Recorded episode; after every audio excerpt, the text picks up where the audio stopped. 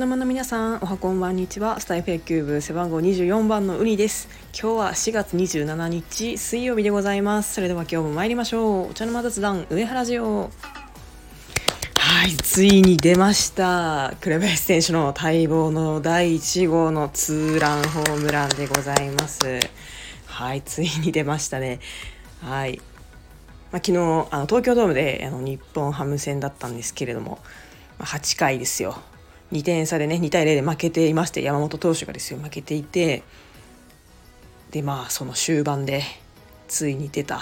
ホームランでございます。私ちょっとなんかあの他のことをしながらあの中継を見ていたので最初ねなんかあホームランだと思ったんですけどまさかね紅林選手とは思っていなくてあのあのベースボールライブでね見ているんですけどそれをね巻き戻してみました。はい。音がすごかったですね。あれは打った瞬間だったと思います。はい。いや良かったです、まあ、そういえばそのねあの去年はね10本ホームランを打ちまして、まあ、そのうちのね1号は確か3月下旬に打っていて結構開幕直後に1号が出てるんですね、まあ、それを考えると、まあ、ちょっとペース的にはねあの目標の20本に対してちょっと大丈夫かなっていう感じではあるんですけど、まあ、いよいよ始まったということでこれからねこの調子で打っていただきたいと思います。はい。そしてね試合結果はなんと延長戦を制しまして3対2で勝利いたしました。はい。延長10回表か。はい。もうあのー、あれよあれよとヒットとフォアボールと相手のエラーと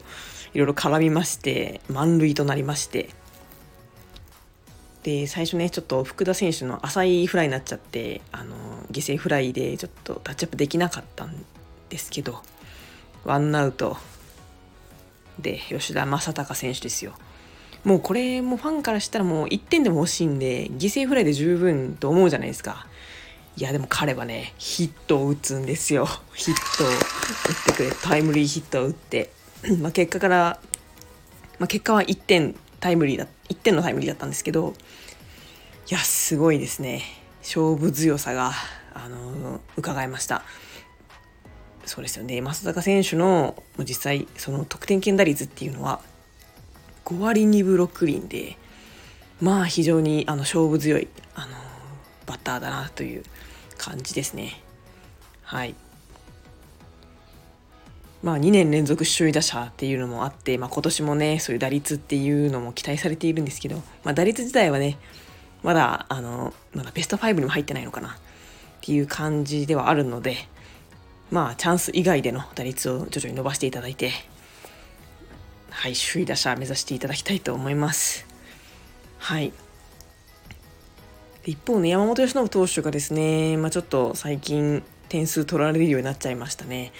まあでも8回2失点で全然、あのー、十分すぎる成績ではあるんですけど、まあ、こっちがちょっと無援護っていうのもあってちょっと負け投手になりかけたところではあったのであの負けを消すことができたのね非常に良かったなと思います。はい、で最後、あのー、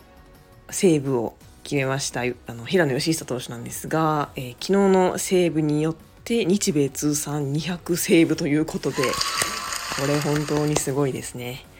はい。なんかあの2点差とか3点差の時だとなんか大体1点取られちゃうイメージあったんでヒヤヒヤだったんですけど、まあ、今回は1点差ということであのバシッと抑えてくれましてね。良かったと思います。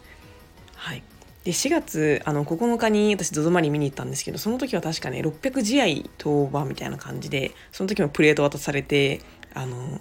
お祝いされてたんですけどまたね昨日もなんか写真撮られてるなと思ったら日米通算200セーブということでいやすごいなという感じです。これからもね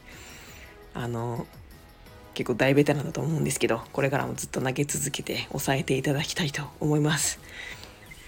はい。ちょっと久々のいや初めてかな朝の収録でございます。ちょっと昨日ね興奮そのままお伝えしたかったんですけどちょっとね眠すぎて